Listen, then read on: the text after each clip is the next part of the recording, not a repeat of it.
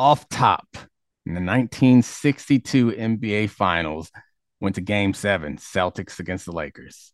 Bill Russell had 30 points and 40 rebounds. Not to be outdone, though, Elgin Baylor on the other side, you may have forgotten this. He went for 41 points and 22 rebounds in the loss. Play the music.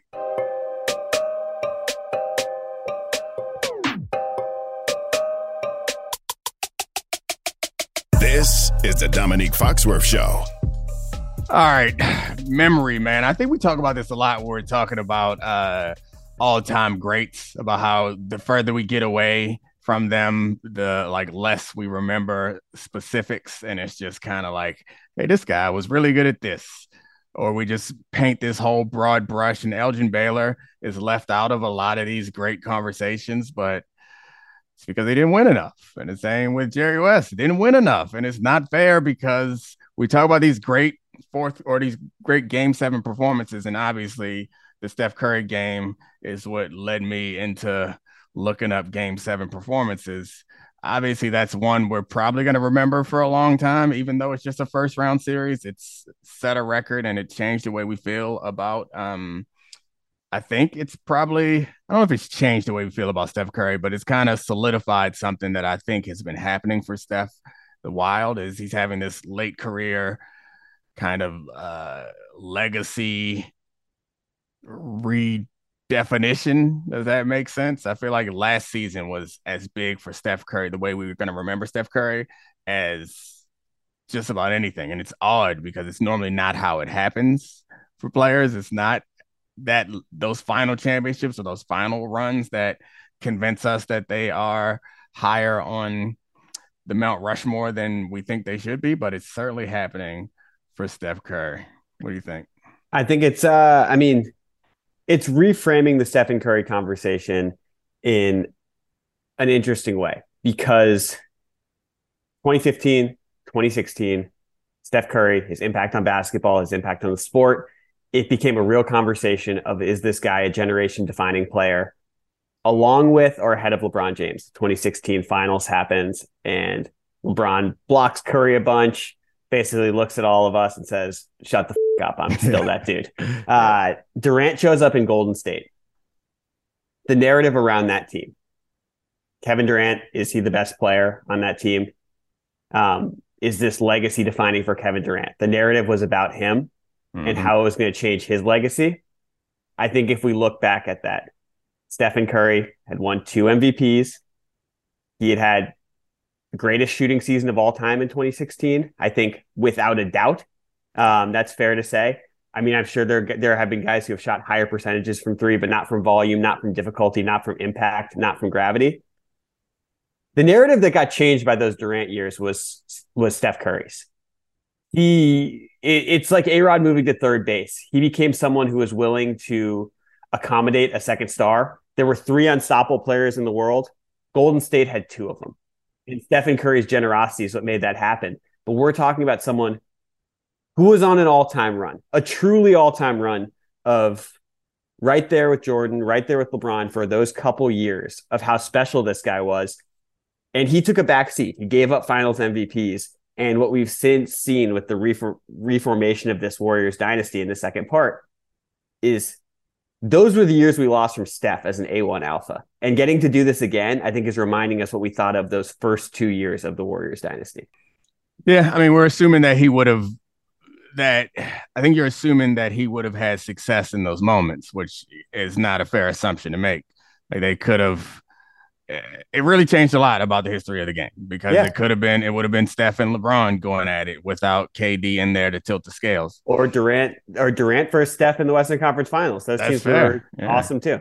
And it could have been, yeah, Durant versus LeBron in the championship in a way that felt more uh, a little bit fairer. But what we're seeing from Steph now, I think, is it's on those LeBron levels where it's like, right, LeBron. Yeah. yeah, who else? Who else is there to help him?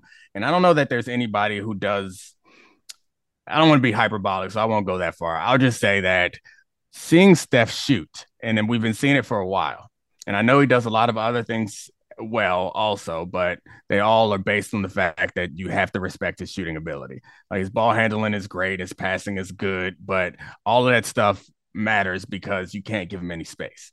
But watching him shoot compared to anybody else, it's absurd. Like the distance between him and the next best shooter, and I'm sure the stats don't support it, but it doesn't matter when you're watching him shoot, you always think it's going in, whether it's contested or not. And then he can hit shots from anywhere. And I don't know that there's like Damian Lillard, I guess, comes to mind as someone who's similar, has that similar amount of range and that dead eye shooting ability. But it's just so impressive that he's gotten so good at that one thing. And that one thing has spawned so many other things. Like there's no one close to him as far as uh, catch and shoot shooting and off the dribble shooting and the step back shot. It just is, it's uh, everything is predicated on that unique ability. And like you mentioned, it's a game changing ability that everyone's been trying to mimic to some degree, but nobody can. That whole offense, that whole team, the foundation of it is. I feel like at one point we thought the foundation was like the discovery of Draymond Green's versatility it's like, oh, this is the unique thing that this team does that makes them special. But it's always been Steph shooting. Yeah. I mean, it's the shooting and the movement. I mean, we've seen great shooters who can't shoot in these absurdly twisted, off the catch, off the dribble, in traffic ways that Steph can. He can score at every single layup. Like his handle's crazy. It's not Kyrie crazy, but it's right there. It's right the tier below. Um, his finishing in traffic for a small guard is preposterous. Um, and I mean, look, the statistical cases are there. Uh, you know, when he's on the floor for his career, it's always like the team is 15 points better per 100 possessions. It's like his gravity makes him alone an offense that's like the Showtime mm-hmm. Lakers, the 80 Celtics, uh, the best Cavs team in 2017. Um, it's always been strength in numbers, but it's, it's really strength in numbers around Stephen Curry. Right. Yeah. His his uniqueness and his shooting ability. And I guess I, I know the numbers support that he's great, but mm-hmm. I guess the numbers don't support, in my view, how much better he is at what he does best than other people. Yeah. Oh, and, just like pure shooting numbers. Yeah, yeah. like I. It's because they're specialists. Yeah, they are specialists. And it, and and I don't care. it's just watching him is something special and something different. And it, the the probability of his shot going in, no matter when he's shooting it, is is feels higher to me than anyone else. And I, I think most people agree, especially coming off of that game, the prisoner of the moment thing. You uh, you and I had a good laugh over the weekend talking about ranking him amongst the other great point guards uh, in in history, and it feels prisoner of the momenty, but his versatility and his his defense has gotten better. That's the one drawback, I guess good. you could say, is that yeah, I mean, but yeah, if if I were to pick a point guard, like I, I don't know who I would argue be better. And like I wasn't there like locked in for Magic Johnson or Isiah Thomas. Like I, saw them, but I wasn't locked in to the degree that I was around like LeBron and stuff. But uh, those are only people in this conversation. Like where where I guess Steve Nash is in the conversation, but eh, uh, John Stockton's in the conversation maybe, but mm, I don't think there's much of a debate because it feels like Steve Nash is somewhat like he's also a really good shooter. Yeah, yeah. But he yeah, he feels like he's a lower version of the same thing. Yeah. And like Isiah does something different. Magic does something different, but Magic's six nine, and that feels unfair to talk about him as a point guard, honestly. I mean, so the Magic stuff, like his highlights, they we we've texted about this. They they stand the test of time. Like you look at Magic's highlights, and you're like, how the hell did his brain think to do this stuff? And obviously, you look at offensive rating with those Lakers teams, it's it's a similar thing to Curry. That's basically you put Magic Johnson on the floor and your offense is the best ever or right there along with these teams. So it's really hard for me to parse that. But this actually brings me to an interesting point of of sort of where I think of the point guard debate. And it's in the modern era. And I think the matchup that we're getting with the Lakers and the Warriors is the matchup of the two greatest point guards of the modern era and LeBron James and Stephen Curry. And they do it in so vastly different ways. Obviously, LeBron's a power guard, and for years he's been able to physically dominate people to get to the rim and jump off that left leg and and pretty much annihilate anyone in any situation. It's the ultimate run killer. But the way he plays point guard is slowly. He makes mm-hmm. he gets a pick and roll, and he's the greatest decision maker in the history of basketball. Over and over again, he reads the defense, he dissects them, and if you make a millisecond mistake, LeBron James will figure it out and play that pattern until you call a fucking timeout and, and are embarrassed. Stephen Curry thrives off the chaos as a ladder, movement, chaos, and to see that clash of styles again in a even is different. Like we had peak LeBron versus an ascending Curry, and now we have what I feel is like maybe the best Stephen Curry has ever been against a diminished LeBron who's going to get by more on, on guile and his injured foot in this team with Austin Reaves and Anthony Davis and Jarred Vanderbilt guarding him. It's actually it's fascinating. So the um the highlight thing is interesting because you're right. LeBron, I mean, uh, Magic's highlights hold up. Larry's highlights hold up. Unbelievable. Jordan's highlights hold up. Elgin Baylor highlights don't hold up. They don't hold up. I watched some Elgin Baylor highlights. He's dribbling like, like, Ray yeah, Charles. They don't. They don't hold up. He was obviously a dominant player, but the highlights don't hold up anymore in the modern game. yeah, he is a DC legend.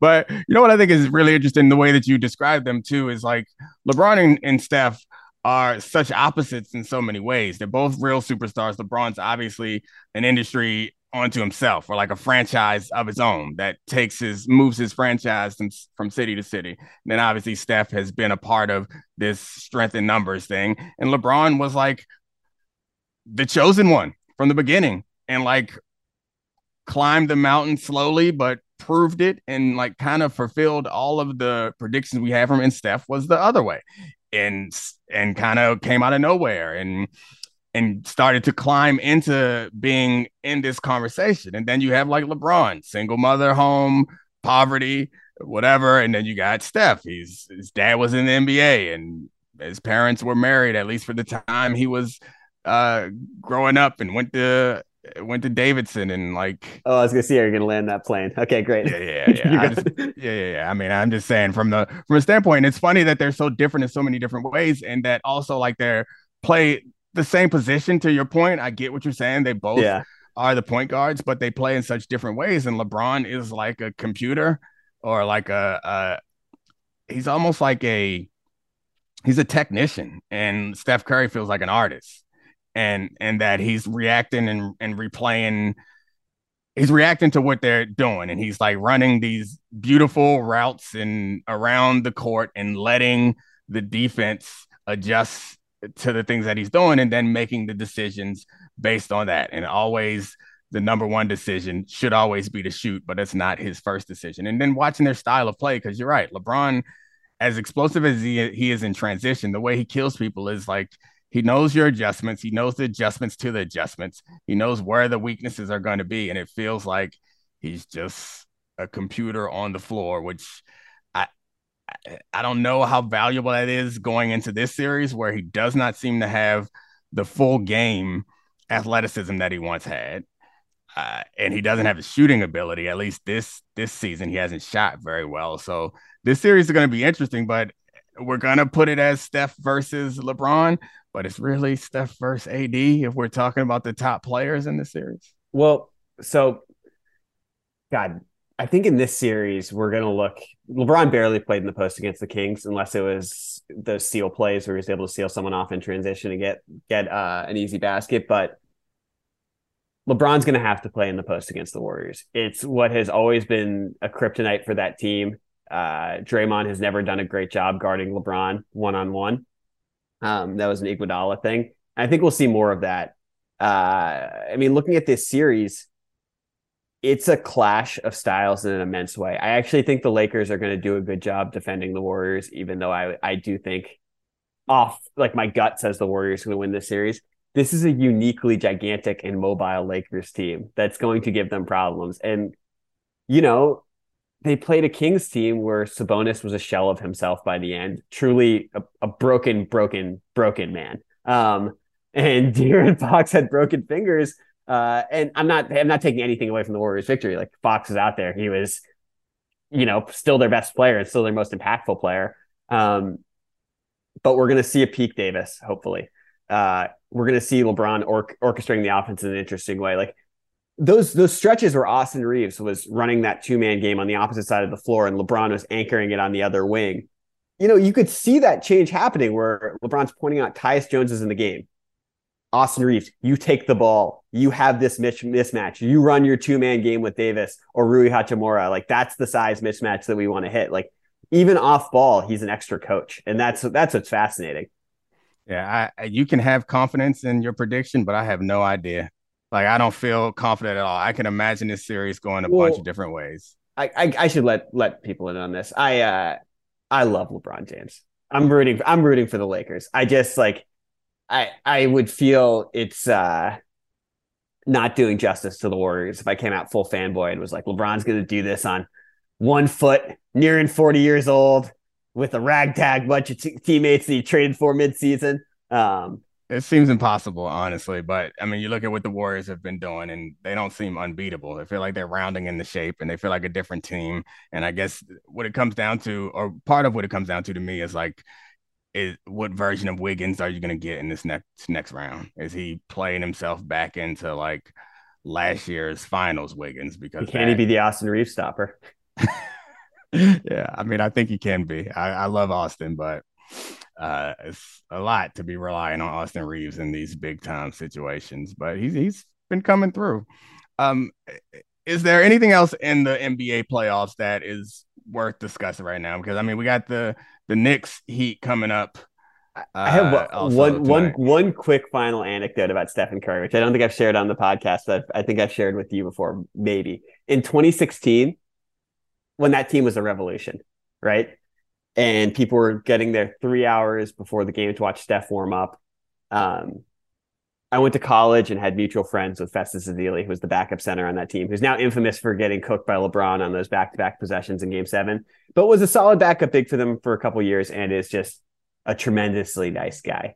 Um, but when Steph came to DC and he lit DC up for 51 and hit 13 threes on John Wall, um, I went with one of Festus's friends and uh, he brought us down to the tunnel afterwards. We were chatting with him. This was in the midst of them going 73 and nine. And we asked him how everything was going. And he looked looked me dead in the eyes, like, how's everything going? I get to play basketball with Stephen Curry. This is the most fun thing ever. Everything is great. And I can't think of another professional basketball player that's literally brings out joy in a backup bigs just because they get to be on the floor with someone who makes basketball so chaotic and fun. Yeah, just watching Draymond when Draymond gets the ball, he's just searching for Steph. He just looks so uh, so excited to give him the ball and let him shoot and then react. And Steph looked so happy when Clay finally hit a shot in that game and when he got that four point play just before the end of the third. Like it's it's fun to see when those guys are playing well and having fun. Um, I think yeah, I think I'm with you in like wanting LeBron to succeed, like more than anything, just because it just feels like he's as it might sound stupid to you, but like it feels like he. It's just the, I guess it's just the modern way we talk about sports, where it's like they're looking for holes to put in LeBron's resume, and yeah. and I and I hate that about the conversation. So I wish that he could fill all those holes, but there's no way that he's ever going to do that. Well, that's a good. There's a thing with that. How do you think that if we're going to project forward and storyline predict, if Steph wins this series against LeBron in theory, he's then up 4 1 in series against LeBron. They have the same amount of championships.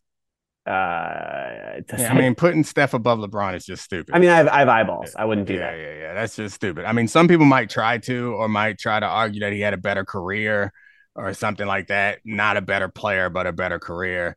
I would disagree with anything that puts Steph in the same like uh I want to say tier, but they're yeah. both all time greats, but like they they aren't in the same neighborhood to me. and and I understand Steph's impact on the game and all that, but yeah, what LeBron has been, we both fell into into highlight rabbit holes, and I don't think anybody can beat a LeBron James highlight tape. Like I don't think anybody can beat it, in- including Mike. I'm a Mike highlight guy. His highlights just look like he's a giant Kyrie Irving who actually tries on defense, yeah. which is not like that's actually probably underselling it because he also jumped like I don't even know how to explain it. It's freakish, but the early LeBron highlights they get lost in history, like the 2007 to 2009.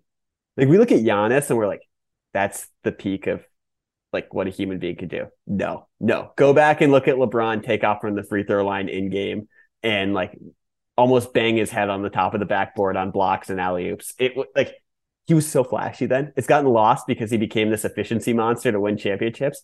But when he was out there, like with like his peak handle, peak agility, peak speed, jumping, stupid, stupid. I don't. Yeah, I don't know. I, I, guess. Yeah, Mike's highlights are incredible too. We shouldn't have to compare them, well, but I think you know he was playing against plumbers instead of podcasters, so different era. podcasters. That's funny. Now let's talk about the play of the week. The pressure to follow up Hypnotic and Cognac weighing heavy on the team. Hypnotic was in the cup, blue, and ready for the play. And boom, Añejo Tequila came in with a smooth assist to Hypnotic's tropical fruit finish, shaken, strained, poured. It was green and good. The playmaking splash shifted the tempo. Another great cocktail from the Hypnotic team. Every season is Hypnotic and Tequila season. Hypnotic Liqueur Bardstown, Kentucky. 17% alcohol by volume. Hypnotic reminds you to think wisely, drink wisely. Hi, this is ESPN's Mike Greenberg, and ESPN Bet is ready to take you through all the biggest sports moments this spring. The official sports book of ESPN has exclusive offers and markets from Scott Van Pelt, Stephen A. Smith, and me. From the playoff intensity to finally getting out to the ballpark, there's no better time for sports fans. Sign up today, and new users get $100 in bonus bets for making any sportsbook bet. Download ESPN Bet today. What a play! Must be 21 plus and present in select states. Gambling problem? Call 1 800 GAMBLER. Terms and conditions apply. See app for details. This podcast is proud to be supported by Jets Pizza, the number one pick in Detroit style pizza. Why? It's simple. Jets is better. With the thickest, crispiest, cheesiest Detroit style pizza in the country, there's no competition. Right now, get $5 off any eight corner pizza with code 8SAVE. That's the number eight, S A V E. Go to jetspizza.com to learn more and find a location near you. Again, try Jet's signature eight corner pizza and get $5 off with code 8SAVE. That's the number eight, S A V E. Jet's Pizza. Better because it has to be. We all know breakfast is an important part of your day, but sometimes when you're traveling for business, you end up staying at a hotel that doesn't offer any. You know what happens? You grab a cup of coffee and skip the meal entirely. We've all been there. But if you book a room at La Quinta by Wyndham, you can enjoy their free bright side breakfast featuring delicious baked goods, fruit, eggs, yogurt, and waffles. And really, who doesn't want to start their day with a fresh hot waffle? Tonight, La Quinta, tomorrow, you shine. Book direct at lq.com. All right, so um, you want to do a little bit? I mean, I guess we don't have to, but we can do a little bit on football and the draft and Lamar signing the contract. Like, it's a big deal. Him getting his money. The conversation around Lamar is is an interesting one because and we talk about this a lot. I think it's just people have these people have these uh like the confirmation bias is they want Lamar to be framed as a loser or framed as a winner in this in these negotiations. Oh, you think? Yeah, it just felt really weird listening to people try to spin Lamar becoming the highest paid player in NFL history into a loss for him because he didn't get a fully guaranteed contract and like it doesn't feel like that to me. It feels like he he was negotiating and part of negotiation is like you put out a high bid so maybe he did want the fully guaranteed contract and he didn't get it but it just feels weird to for people to be like oh he should have had an agent. Uh he lost this deal. That deal was on the table for him before. Like no it wasn't and like it, he got the high. I don't know. It just seems like a win for Lamar. It feels like a win for Ravens, and it feels like people trying to frame it as anything other than that are just obviously haters. I mean, Lamar Jackson is the choose your own adventure media story of the NFL, and he always is. Like the people on both sides, people are like they're so unfair about Lamar Jackson. And it's like no one has a conversation because both sides feel like it's completely unfair, and the the the coverage of him uh, affects how we talk about him as a football player. When you talk about this contract, like maybe it's just not that interesting to say, but this is just a win-win for everyone. And this is the direction that I think most sane people thought it was going to end up uh, before we heard that Lamar was going to demand a trade. We thought he was never going to play there again. This seemed like the the spot. Okay, is he better than Kyler Murray? Yes. Give him more guaranteed money. Then Jalen Hurts came around. But initially, the Kyler Murray contract was initially the sane person starting point when you remove Deshaun Watson and Jimmy Haslam's nonsense from all of this. Um, so did it end up in the right spot? Yes. Did Lamar not having an agent affect him negatively? Um, no, not in the negotiations. Maybe in the way that this was handled from a media standpoint, because he didn't have sort of the uh, protection of a whether it's a CAA or a different company that's going to basically um, leak news to protect their clients. If you want to say that's the loss that he didn't have an agent for, yeah, that's totally fair. Would the stories have been more positive about him as a football player if he had had someone leaking that to Schefter or to Ian Rapoport? Of course. Was he going to end up probably with $185 million and being the Ravens quarterback? Also, yes. Yeah. None of this would have been different except for the way we talk about him. The the uh, idea that we all are a little bit uh, I don't know, a little bit biased in the Lamar conversation. Like, yeah, that's 100% true. And it, it it's unfair. It's that he has to become this right this lightning rod, but it's it's the fact of the case. I talked about with Bomani a bunch of times that like I know that I can't be completely unbiased because like I feel a a need to offer Lamar protection that he has never asked for and probably doesn't need. But like I, I witness the way that people talk about him and the way that they treat him.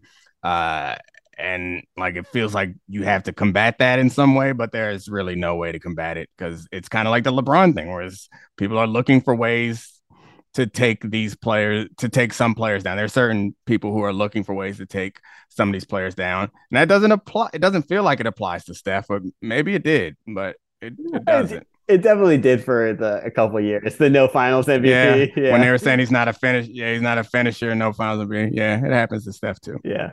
I mean, you had like we all were laughing when LeBron was literally stepping over the dead bodies of of Steph and Clay at his Halloween party. Yeah, being was... like, "Look at that choker." Um, I mean, the Lamar thing is it's a bummer because he's a super interesting football player, and mm-hmm. I have friends who watch ESPN being like, "There's just not an honest conversation about him," um, mm-hmm. because.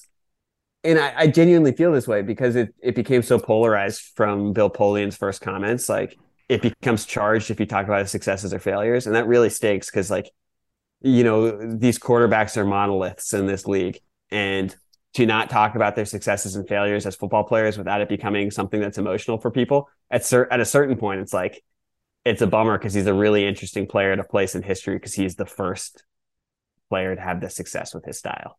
Um, and his failures are interesting, his successes are interesting. And you know what?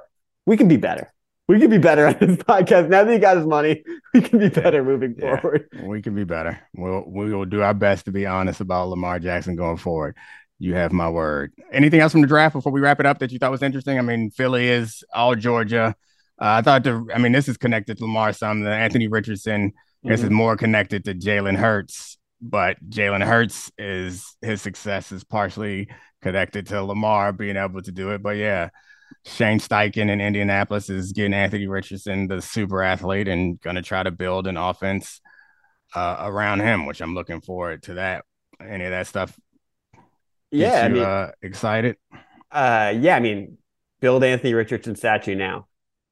Peyton Manning, Andrew Luck, Anthony Richardson, uh, Johnny Unitas. Sorry, Johnny. Yeah, um, Luck doesn't get a statue. I don't think. Uh, uh, yeah, yeah. I mean, for the record, uh, definitely the quarterback with the best hair of any of those guys. You went from crew cut to gigantic forehead to balding 24 year old. Um, so now, uh, now we at least got Anthony Richardson in Indy. Um, honestly, the, the Eagles thing, I, I'd love to know what you think about this. Like, I had joked for years the team should have just tried to draft the entire 2001 Miami Hurricanes defense when it had Sean Taylor and Ed Reed and Vince Wilfork and Jerome McDougle and Dan Morgan and DJ Williams and Jonathan Vilma.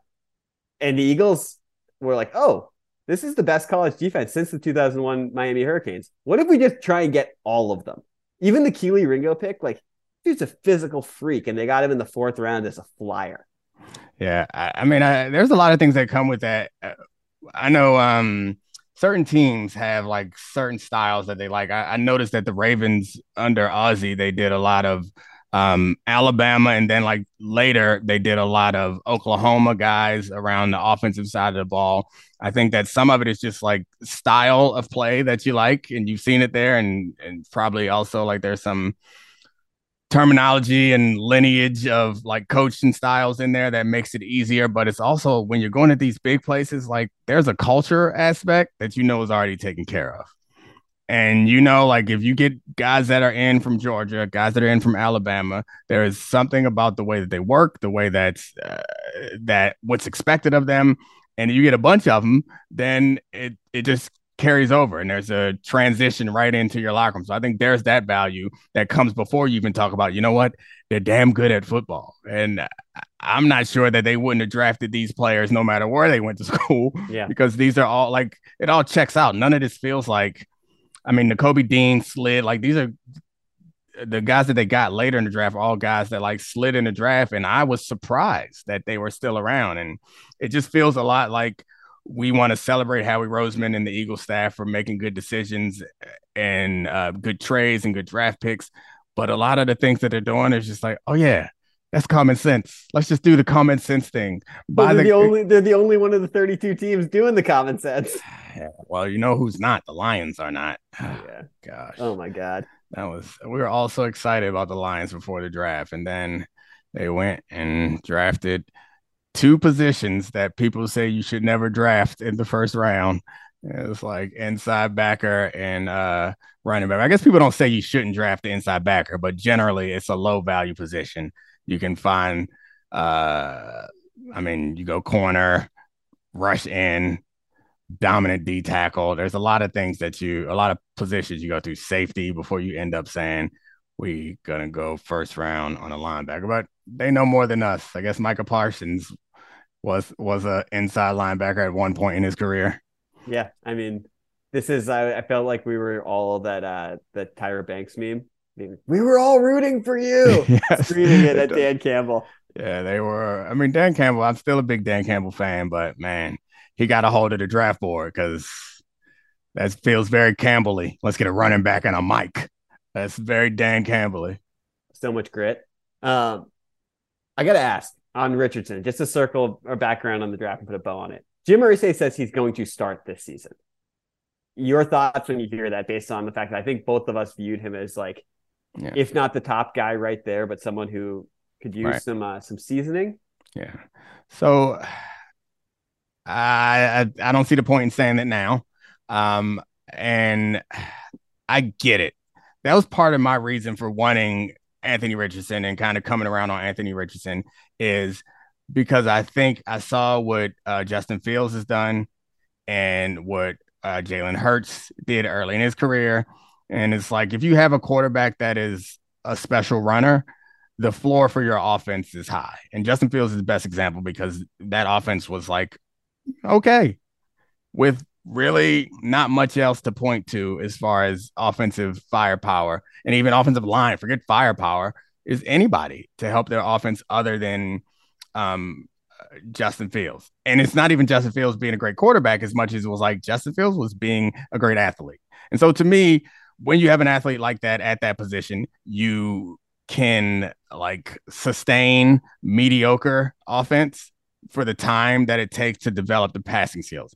And that's always kind of been what I had been circling around for like my quarterback development philosophy is why I always say that the situation is more important than the player is because you need time and you need time to develop. And we've seen all these quarterbacks, the best ones in football, were not that great to start off. And like Tom Brady is the first example. It's like they bought him time until he grew into the quarterback he was. Like Russell Wilson was one of those examples.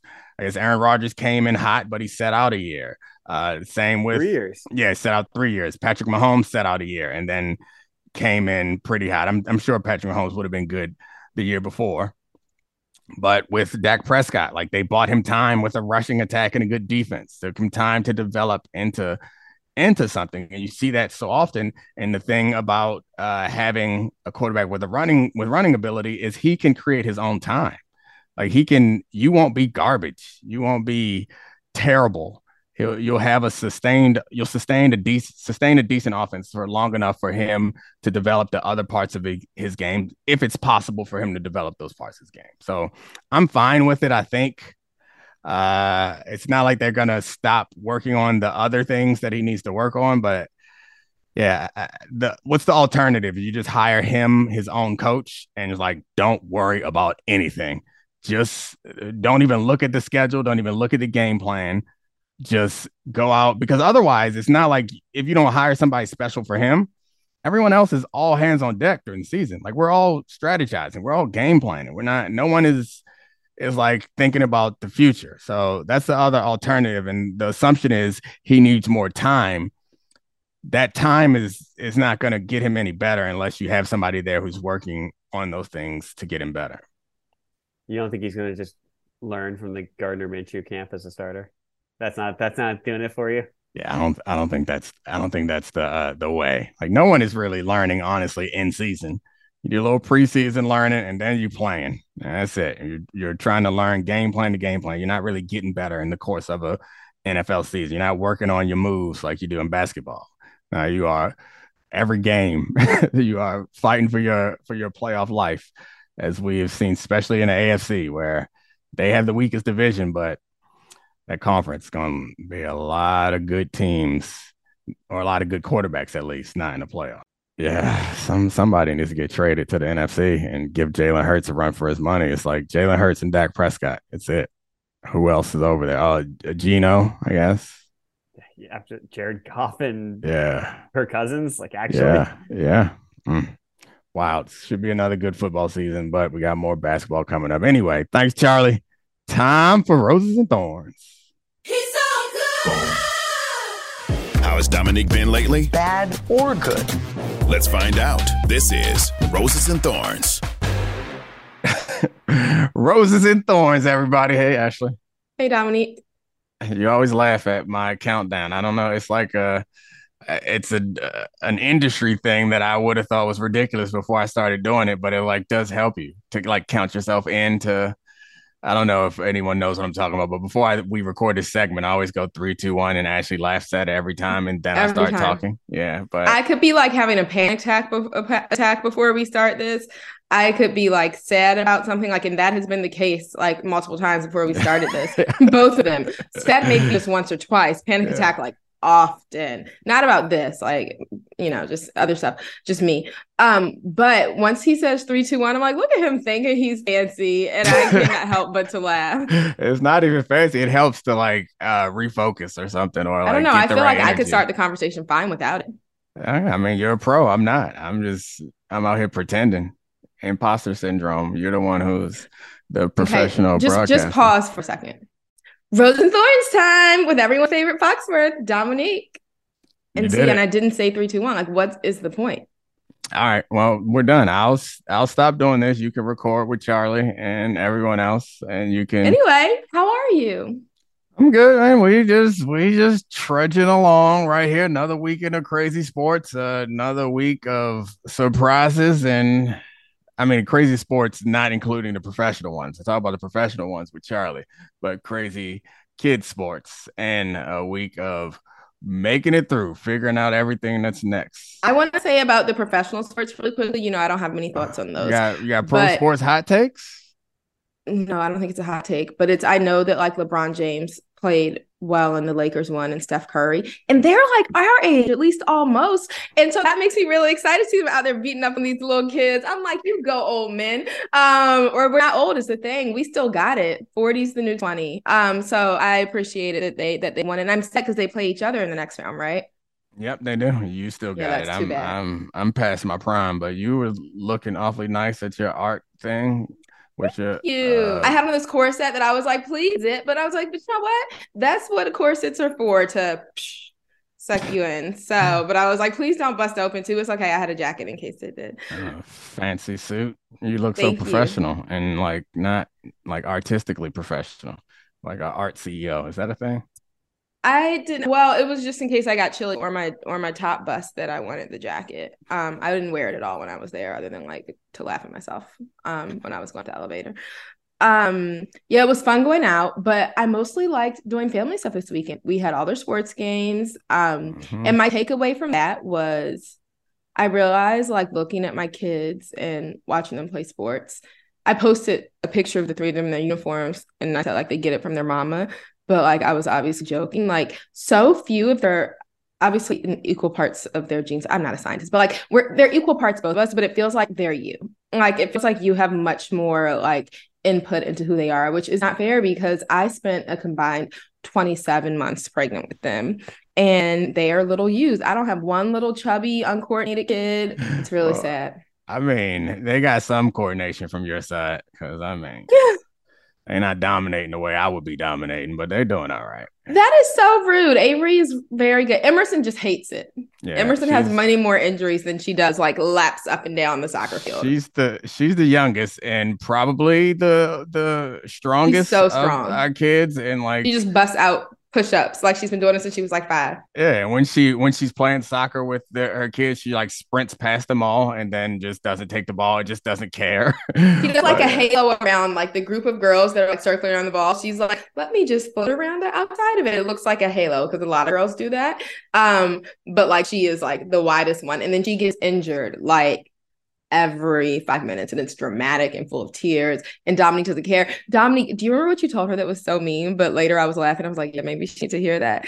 At Declan's game, um, my son had a flag football game before Emerson's soccer game, and so I we drove separately, and I peeled off to take her at her game. At, at the time, Domonique and his parents were all at Declan's game, but his parents had something to do later, so they couldn't come to Emerson's game. It wasn't like because they didn't want to, but they had another obligation with another grandchild, um, with my niece.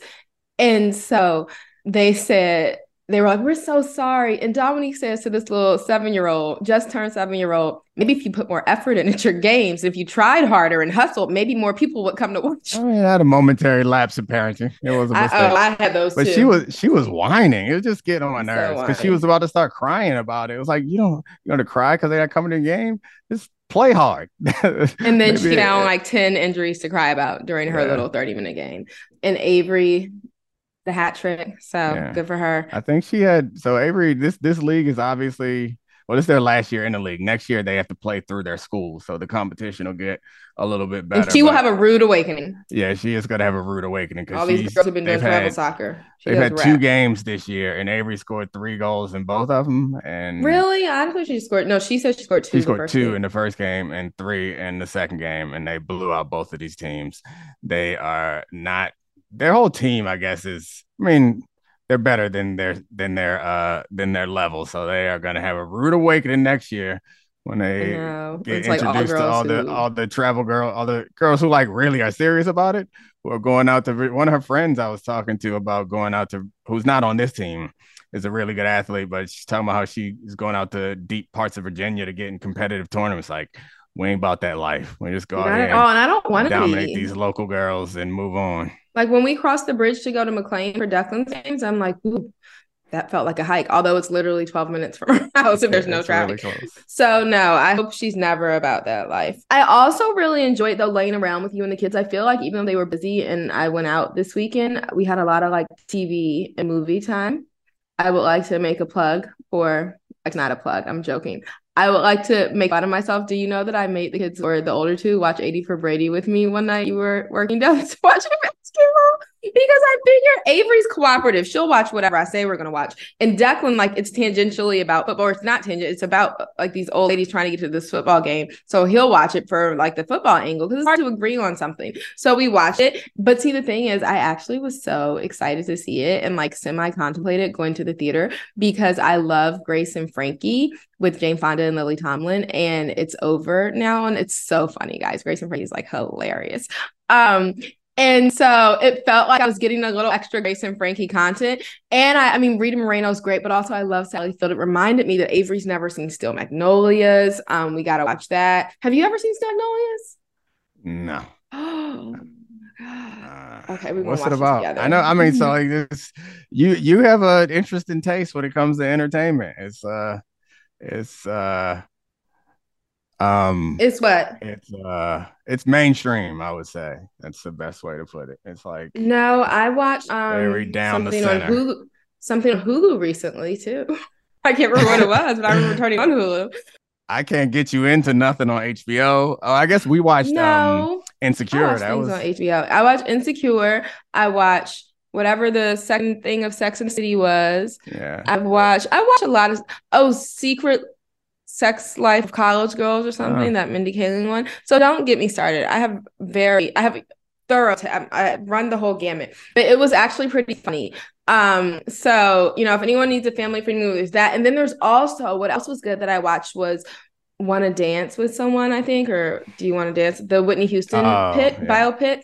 I didn't know it was as good. And good? something I was concerned about, they used her real voice like for the songs. Um, so like like it was almost like eerie. Um, because like no one else could have done that, right? Like could have sounded as good as her. So that would have just messed up any movie. But they actually like every time she's performing, it's actually like a real Whitney Houston um track behind it. Um, but doesn't like look bad. So I recommend that also. And then Alan came over, my dad, and said to Avery, You sing like her. She does not. Avery sings a little bit like me. And I was literally had my head in the microwave because I was getting something out of the microwave and finally at first he was like, No, I don't want to sing it. Like, no. And he was like, Please, baby. Just and my mom was like, Oh, she don't want to sing. Don't make her sing. Because my daughter was in a chorus once. Now my dad, her granddad thinks that she is just the best singer. Um, I had to hide my head in the microwave because it was so she did like a note from of all songs, I will always love you. And like I feel like it was like changing keys. I was just like, oh my God, but I can't talk because I can't sing at all. But anyway, watching it left me with a question and it takes me back to a couple episodes ago. Um I also was doing a lot of Tupac listening because Peloton had Oh, like yeah, Tupac that- content recently. recently. got that um that show coming out soon too. on- And I know, well, I think it might have started last week actually. I'm behind. That's on Hulu too. I gotta watch that. Dear Mama. Um, well, it's on FX, but it it shows they streamed on Hulu. But um, is there any way that music today, like when I listen to like old music, I'm like, and I love Beyonce, and I love Drake, but like music today. Is it just that we're old? So like, it was. Is it like our parents didn't like our music when we were young, or is it that it's worse? And will this generation, like people who are like teens now, who will they, when they're like 40, l- annoyingly listening to old songs, who, besides Drake and Beyonce, will they go back and want to listen to? Yeah, I mean, I don't know if Drake. I think Drake and Beyonce is for us, our age, and maybe a little younger. I don't think Okay, like okay, teens now are like really Fair, into. fair. I mean, I guess Drake. Everybody It's listens evidenced to by their ticket but, prices. But yeah, I don't think that teens now are like Drake and Beyonce. I don't know. I think Tyler, the creator, is like a somebody who they listen to that they like a lot. I mean, I don't know. There's the point is we don't know. Like, I, if you ask your parents when you were young, uh, they wouldn't have been able to pull out like the people that you listen to.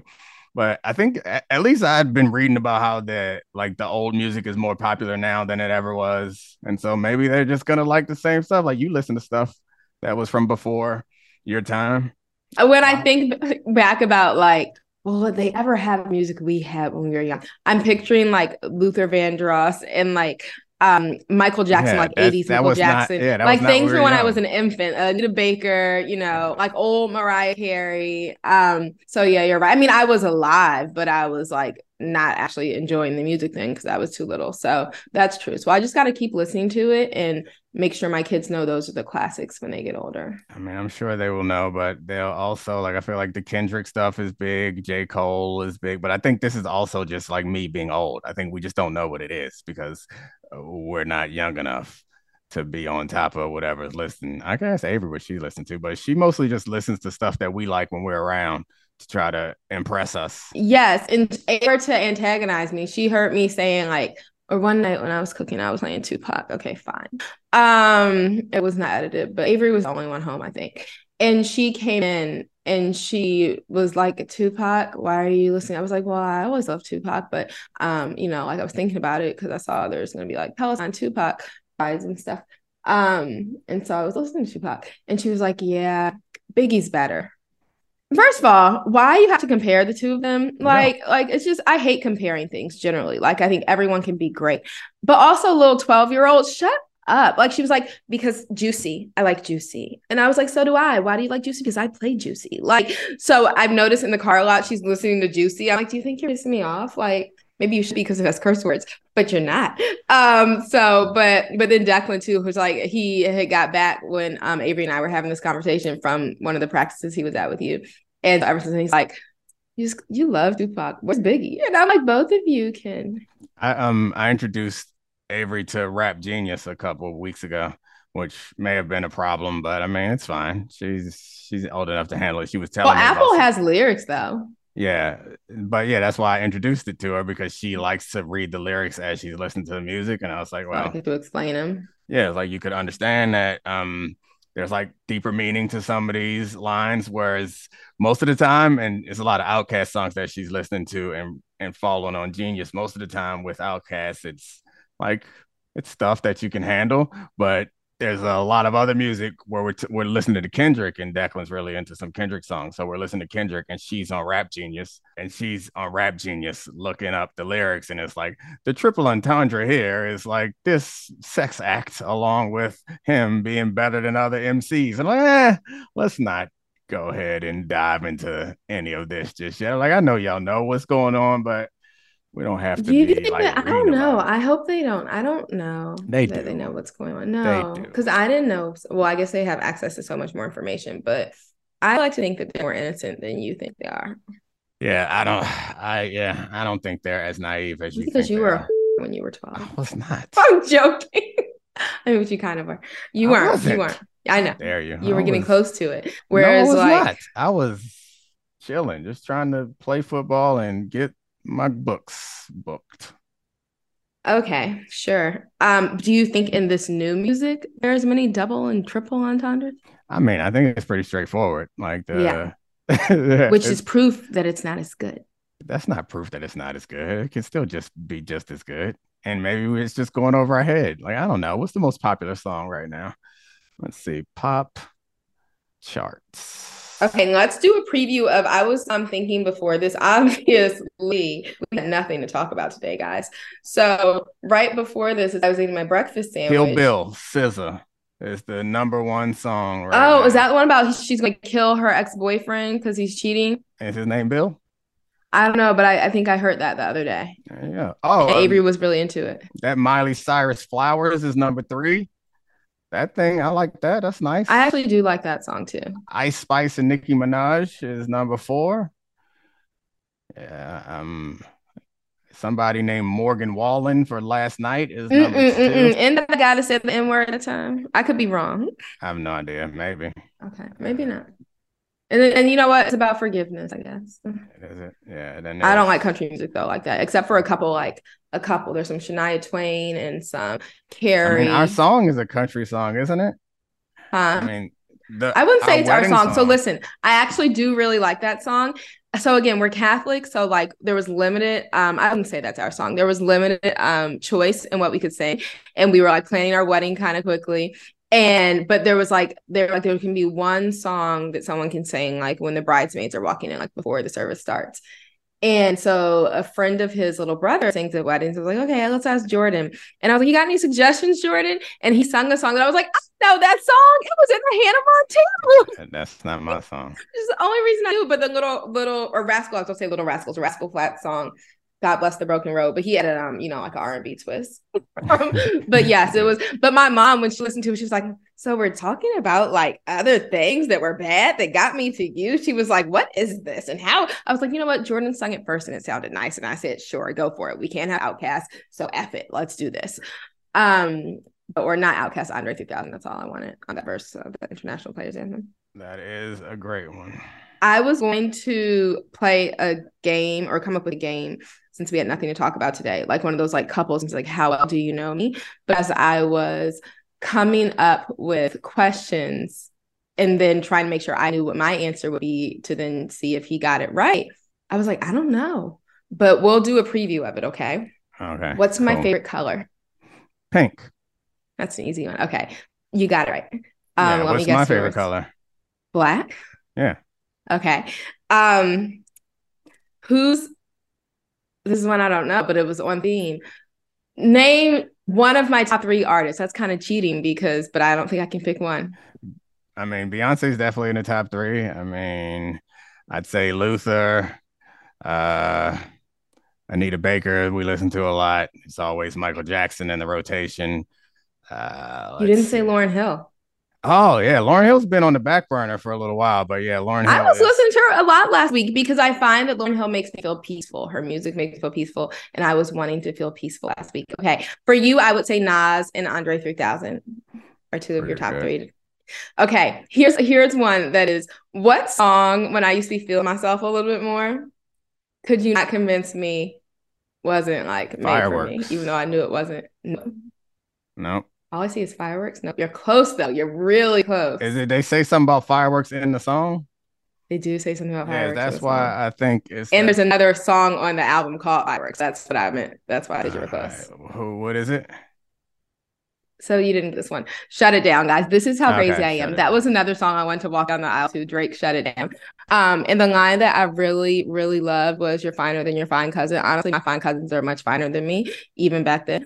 Um, but but I just love that song. Okay, I feel like when you you say that, it's like my responsibility to object to that, but then it's also like no, they're you're not. My cousins are really attractive. No, I just mean then it's like those are your cousins, and so it's weird to be like, hey, no, no. I mean, you can love me more, but oh, they're yeah, no, I mean, they're, they're- Um, they're fine. Mop has some great genes. Um, and my grandmother, she'd be more beautiful than all of us combined. Um, I mean, she was. Um, oh, okay, so go- thick. She was not thick. I don't know. I was just trying to say something to make you uncomfortable. It didn't work. Um, she was in great shape and had four children and was in great shape afterwards. A gym. Okay, I you now you come up with a question. Okay, now that is disgusting, Domonique. Like you cannot say stuff like that. Why can't I? That is so fucking weird. Um. All right. That's the point. It's funny. Okay, come up with one and then we can be done. It's provocative. Give the people what they want. Um. All is right. that what makes you think that's what anyone wants? it's not. It's a line from a movie and from a, a song. I've heard it's like an intro to a song, yeah. Yeah, it's that ice skating movie with Will Ferrell. It's the intro to Negroes in Paris. There you go. Go ahead. All right, so I got to do like the. Come up with a question. But we'll refine this game one day and like we'll have signs. But So this for is now, a preview. All right, let's yeah, see. it's a preview. Hmm. Let me Google. No, you don't have to. Google anything for this. I know. I was looking up. I mean, I can tell you're looking stuff up. Yeah, I was looking up uh Questions? good dating game questions. Well, I think it's more like a how well do you know me game. Oh, same as a dating game? Like I'm know, like think so. guessing to see. Okay. All right, here we go. Which of your spouse's housekeeper or housekeeping habits drive you the most crazy? um, what is one thing your spouse cannot live without? What is your spouse's best feature? What is your spouse's first car? What movie title best describes your Are you marriage? one? Okay, I would say one thing they can't live without would be a good question. Okay. Let me think. I have to think of the thing I can't live without. Um, I thought of something for me. Let I me thought of something for the thing you can't live without. I mean, I feel like you could say phone for anybody. Um, uh, that feels like a cheat. What? I don't something that you use a lot that you like a lot? Music, a lot of music. Hmm. And you cook a lot, but I think you could live without. Oh, I sure could. DoorDash restaurants. I would love it. I mean, t- TV, I guess. I don't know. It feels pretty boring. Feel like- Yeah, that's for everybody. I was gonna say AirPods for you. oh yeah, that's what I would have said for me too. Oh, good. For me, the first thing that came to mind was caffeine. Oh, But I actually think when I just don't have it, like I could survive without it, but I just wouldn't want to try. Like I only try when I have my colonoscopies or something like that. Um, or mildly, I tried during pregnancy, but not I that like much. this. leaving that floating there. We don't have to explain when you said my I have my colonoscopies. Like it's just a routine thing. So I have Crohn's disease and I've had it for a long time. So I get colonoscopies. I really like to get them annually, but my gastroenterologist was like, you don't need them annually. How about every 18 months? And I was like, or I think he tried to say like two years. I was like, where's my old gastroenterologist? Let me see did she come out of retirement? Um, because she didn't give me this pushback. Um, she wanted, and it's also part, and like I, I'm sure he's right, but it's also my anxiety. Like it's like I would like to like know, I like you to look and make sure I don't have anything going on. And every then six to nine months, you you um tell me that you think you have cancer. It's, it's kind of uh frustrating and sad, but hey, I guess it's something you worry about. You need to start taking these Xannies that you've been prescribed for a year now, and you won't take. Pop one of them things. The kids be rapping about that too. I don't think it's for anxiety though. These rappers don't be taking Xan- So what do they Xanax take it for? Like, what else is it gonna do for me? I don't know what it does. I think it like. I mean, it's. And I couldn't just take that because I'm worried about cancer. I would need to take know, the other one that's I like was- a Thank I was you. joking. I, you know, you shouldn't take it because you're worried about cancer. You should take it because you're worried about everything all the time. Actually, you even said this morning, like I seem less anxious than I sometimes do. Yeah, you did today. That's because uh the last Lauryn uh, Hill got me through it. few days have been really anxious. But yeah, I don't Really? know. Have they? Has the weekend or has the weekend been great? It's been great. Everything's been great. It's always great. Rose for you. great, for always being great and life always being great. And you having a great crochet sweater on right now. Thank you. It's a hoodie. A hoodie, crochet hoodie. A rose for you is that you care. You realized over the weekend that Lamara was missing. Oh yeah, we had to track down the the, thorn cat. is you could not find him. The rose, though, is that his little or his big brother Declan. Declan calls Lamar his cat his brother, and that's another rose that Lamar Jackson is going to stay with the Ravens. Um, and all these black quarterbacks were drafted so early, and that Jalen Hurts, my boo, um, and Lamar Jackson both got their money. Um, but anyway, back to our Lamar cat rose because we might have had to re either we would have had to rename our cat or like gotten new jerseys if Death decided to still be a Lamar fan or his new team. So I'm really happy that Lamar Jackson is with the Ravens. Um, we have to go to some games this year. But so he was outside. I think like Avery was cooking and let the cat out, probably is what happened early in the morning.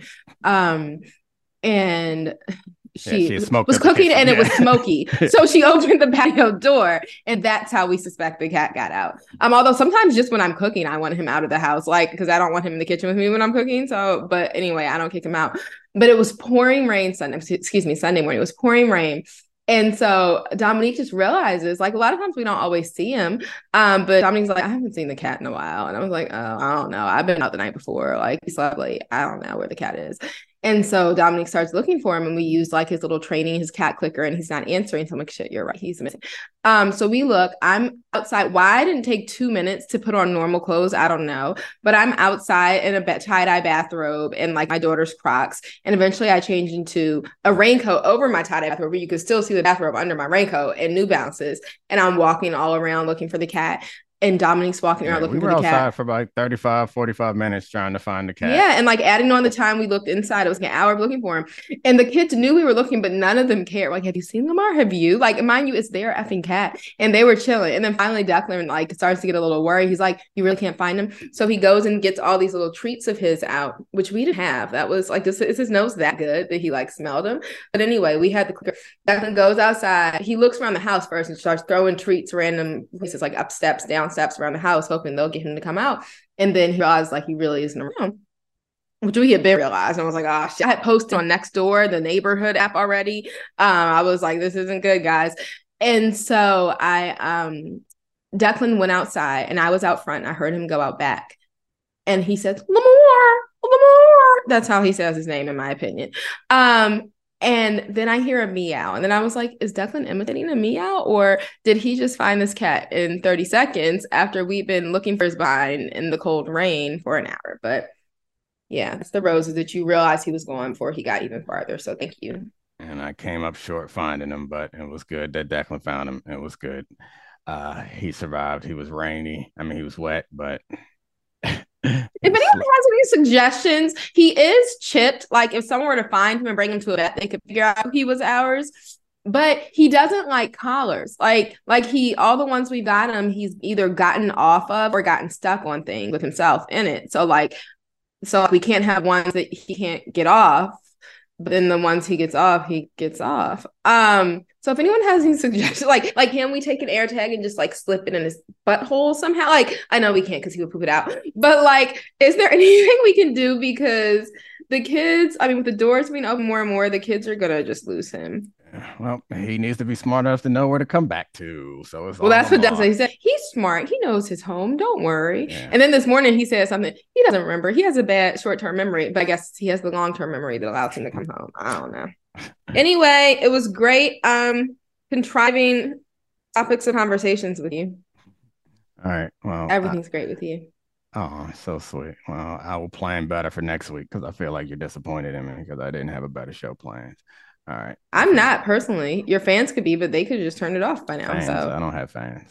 Not your. You're right. Your listeners. Yeah, they're more listeners. We're friends here. It's, they're my friends. That's true. I do like that. I think so too. I think that's so nice. Thanks, friends. See you next time. Appreciate you, Ashley. Bye. Thanks, Sarah Abbott, Addie Cohen, and Christina Buswell, as usual, for hooking this up on the production end. This is the Domonique Foxworth Show.